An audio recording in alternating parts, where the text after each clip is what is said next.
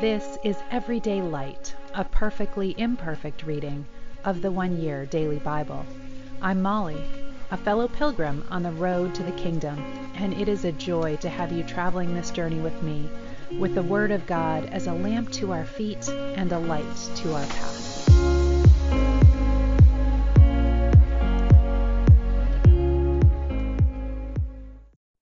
Welcome. This is the one year Bible reading for February 11th, and we are beginning today in Exodus chapter 32. Moses is on Mount Sinai speaking with the Lord, and the Israelites at the base of the mountain are becoming restless. When the people saw how long it was taking Moses to come back down the mountain, they gathered around Aaron. Come on, they said, make us some gods who can lead us. We don't know what happened to this fellow Moses who brought us here from the land of Egypt.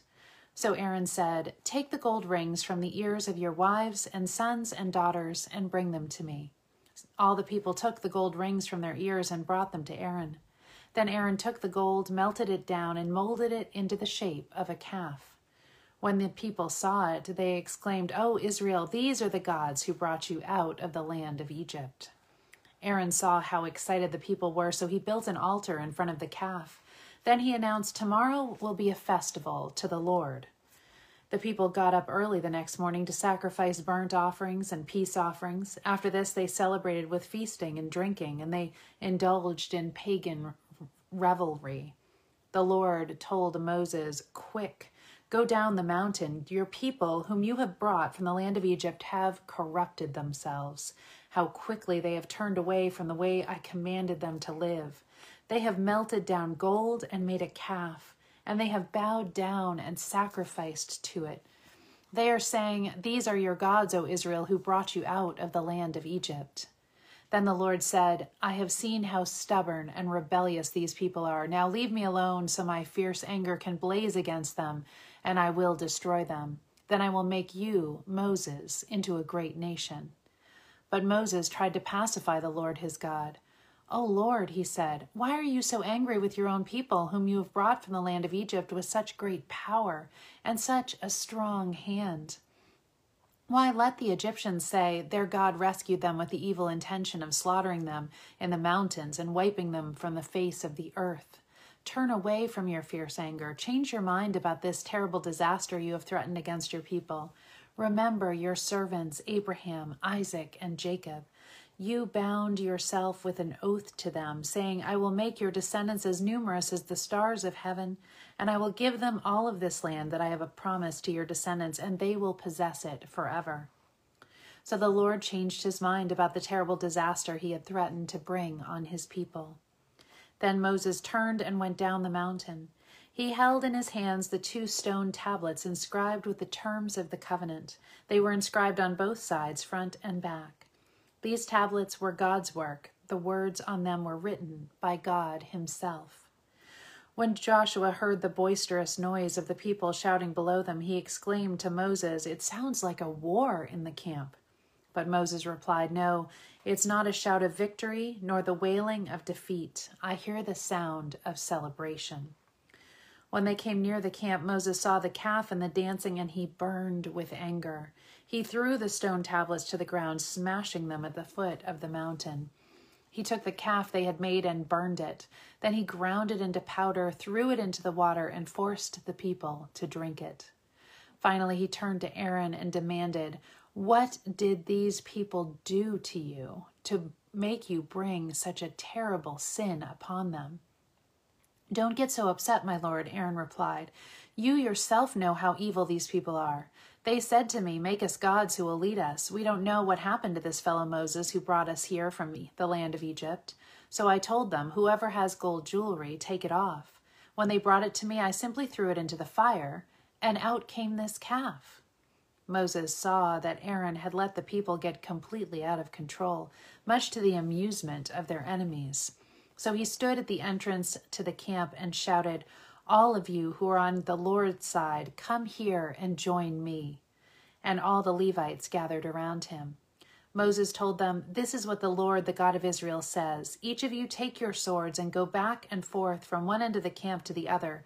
Kill everyone, even your brothers, friends, and neighbors. The Levites obeyed Moses' command, and about 3,000 people died that day. Then Moses told the Levites, Today you have ordained yourselves for the service of the Lord, for you obeyed him, even though it meant killing your own sons and brothers. Today you have earned a blessing. The next day Moses said to the people, You have committed a terrible sin, but I will go back up to the Lord on the mountain. Perhaps I will be able to obtain forgiveness for your sin. So Moses returned to the Lord and said, Oh, what a terrible sin these people have committed. They have made gods of gold for themselves. But now, if you will only forgive their sin, but if not, erase their, my name from the record you have written. But the Lord replied to Moses, No, I will erase the name of everyone who has sinned against me. Now go, lead the people to the place I told you about. Look, my angel will lead the way before you, and when I come to call the people to account, I will certainly hold them responsible for their sins. Then the Lord sent a great plague among upon the people because they had worshipped the calf Aaron had made. The Lord said to Moses, Get going, you and the people you brought up from the land of Egypt. Go up to the land I swore to give Abraham, Isaac, and Jacob. I told them, I will give this land to your descendants, and I will send an angel before you to drive out the Canaanites, Amorites, Hittites, Perizzites, Hivites, and Je- uh, Jebusites. Go up to this land that flows with milk and honey. But I will not travel among you, for you are a stubborn and rebellious people. If I did, I would surely destroy you along the way. When the people heard these stern words, they went into mourning and stopped wearing their jewelry and fine clothes. For the Lord had told Moses to tell them, You are a stubborn and rebellious people. If I were to travel with you for even a moment, I would destroy you. Remove your jewelry and fine clothes while, you, while I decide what to do with you. So, from the time they left Mount Sinai, the Israelites wore no more jewelry or fine clothes. It was Moses' practice to take the tent of meeting and set it up some distance from the camp. Everyone who wanted to make a request of the Lord would go to the tent of meeting outside the camp. Whenever Moses went out to the tent of meeting, all the people would get up and stand in the entrances of their own tents. They would all watch Moses until he disappeared inside. As he went into the tent, the pillar of cloud would come down and hover at its entrance while the Lord spoke with Moses. When the people saw the cloud standing at the entrance of the tent, they would stand and bow down in front of their own tents. Inside the tent of meeting, the Lord would speak to Moses face to face, as one speaks to a friend.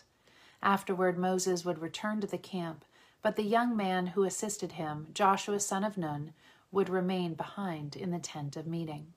One day Moses said to the Lord, You have been telling me, Take these people up to the promised land, but you haven't told me whom you will send with me. You have told me, I know you by name, and I look favorably upon you. If it is true that you look favorably on me, let me know your ways so that I may understand you more fully and continue to enjoy your favor. And remember that this nation is your very own people. The Lord replied, I will personally go with you, Moses, and I will give you rest. Everything will be fine for you. Then Moses said, if you don't personally go with us, don't make us leave this place. How will anyone know that you look favorably on me, on me and on your people, if you don't go with us? For your presence among us sets your people and me apart from all other people on the earth. The Lord replied to Moses, I will indeed do what you have asked, for I look favorably on you, and I know you by name. Moses responded, Then show me your glorious presence. The Lord replied, I will make all my goodness pass before you, and I will call out my name Yahweh before you. For I will show mercy to anyone I choose, and I will show compassion to anyone I choose. But you may not look directly at my face, for no one may see me and live. The Lord continued, Look, stand near me on this rock. As my glorious presence passes by, I will hide you in the crevice of the rock and cover you with my hand until I have passed by. Then I will remove my hand and let you see me from behind, but my face will not be seen. Turning to Matthew chapter 26, starting in verse 69, as Jesus is uh, at the Sanhedrin. Meanwhile, Peter was sitting outside in the courtyard. A servant girl came over and said to him, You were one of those with Jesus, the Galilean. But Peter denied it in front of everyone. I don't know what you're talking about, he said. Later, out by the gate, another servant girl noticed him and said to those standing around, This man was with Jesus of Nazareth. Again, Peter denied it, this time with an oath. I don't even know the man, he said. A little later, some of the other bystanders came over to Peter and said, You must be one of them. We can tell by your Galilean accent. Peter swore, A curse on me if I'm lying. I don't know the man. And immediately the rooster crowed.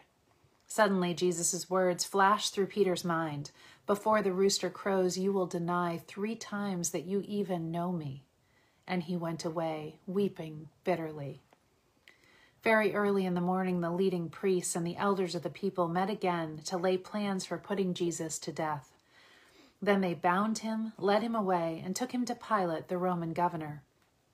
When Judas, who had betrayed him, realized that Jesus had been condemned to die, he was filled with remorse. So he took the thirty pieces of silver back to the leading priests and the elders. I have sinned, he declared, for I have betrayed an innocent man. What do we care? They retorted. That's your problem. Then Judas threw the silver coins down in the temple and went out and hanged himself. The leading priests picked up the coins. It wouldn't be right to put this money in the temple treasury, they said, since it was payment for murder. After some discussion, they finally decided to buy the potter's field, and they made it into a cemetery for foreigners. That is why the field is still called the Field of Blood. This fulfilled the prophecy of Jeremiah that says, they took the thirty pieces of silver, the price at which he was valued by the people of Israel, and purchased the potter's field, as the Lord directed. Now Jesus was standing before Pilate, the Roman governor. Are you the king of the Jews? the governor asked him. Jesus replied, You have said it. But when the leading priests and elders made their accusations against him, Jesus remained silent. Don't you hear all these charges they are bringing against you? Pilate demanded. But Jesus made no response to any of the charges, much to the governor's surprise. Psalm 33 Let the godly sing for joy to the Lord. It is fitting for the pure to praise him. Praise the Lord with melodies on the lyre. Make music for him on the ten stringed harp. Sing a new song of praise to him Play skillfully on the harp and sing with joy, for the word of the Lord holds true, and we can trust everything he does. He loves whatever is just and good. The unfailing love of the Lord fills the earth. The Lord merely spoke, and the heavens were created. He breathed the word, and all the stars were born. He assigned the sea its boundaries and locked the oceans in vast reservoirs. Let the whole world fear the Lord, and let everyone stand in awe of him. For when he spoke, the world began. It appeared at his command. The Lord frustrates the plans of the nations and thwarts all their schemes. But the Lord's plans stand firm forever. His intentions can never be shaken. Proverbs 8 33 through 36. And wisdom continues to speak. Listen to my instruction and be wise. Don't ignore it. Joyful are those who listen to me, watching for me daily at my gates, waiting for me outside my home. For whoever finds me finds life and receives favor from the Lord. But those who miss me injure themselves. All who hate me love death. And to end, we are turning to a new psalm of ascent today. This one is Psalm 131. And am I on the right page? Here I am, focusing on verse 1, which says, My heart is not proud, O Lord, my eyes are not haughty. When the great preacher Charles Haddon Spurgeon preached on this psalm, he is reported to have said, This is one of the shortest psalms to read, but one of the longest to learn. The psalmist seems to have learned two great lessons and sings for the benefit of having done so. My heart is not proud, O Lord, he says. My eyes are not haughty. It is a matter of surprise to some people that theologians insist on the pernicious nature of pride and describe it as the most destructive of the seven deadly sins. Today, pride is often extolled as a virtue and urged as a necessity. Pride is so harmless, say the men and women of the world. It is not like murder or fraud or rape. But the heart of this grave sin lies just here, in the fact that individuals put themselves at the center of the picture and make themselves the standard and measure of all things. Our place in the universe is that of a creature. The discerning and truthful mind echoes the words of another psalm It is God who made us, and we are His. We are His people, the sheep of His pasture. Psalm 100, verse 3. The undiscerning cry with the poet William Henley I am the master of my fate. I am the captain of my soul. That is the germ that creates this disease of the soul. It puts self in the center where God ought to be. It dethrones the creator and enthrones the creature. Pride is indeed a deadly sin. Only Christ can cure it. Only Christ. Oh God, we want to be people without sham or pretense or pride. We want to be the people you intend us to be. Then we shall stand with simplicity and dignity in your will and purpose. Cure us of our pride, our Father. In Jesus' name, amen. So perhaps today we can go through our day remembering that we are creature and not creator, that we are the sheep of his pasture. Love you all. Have a wonderful day.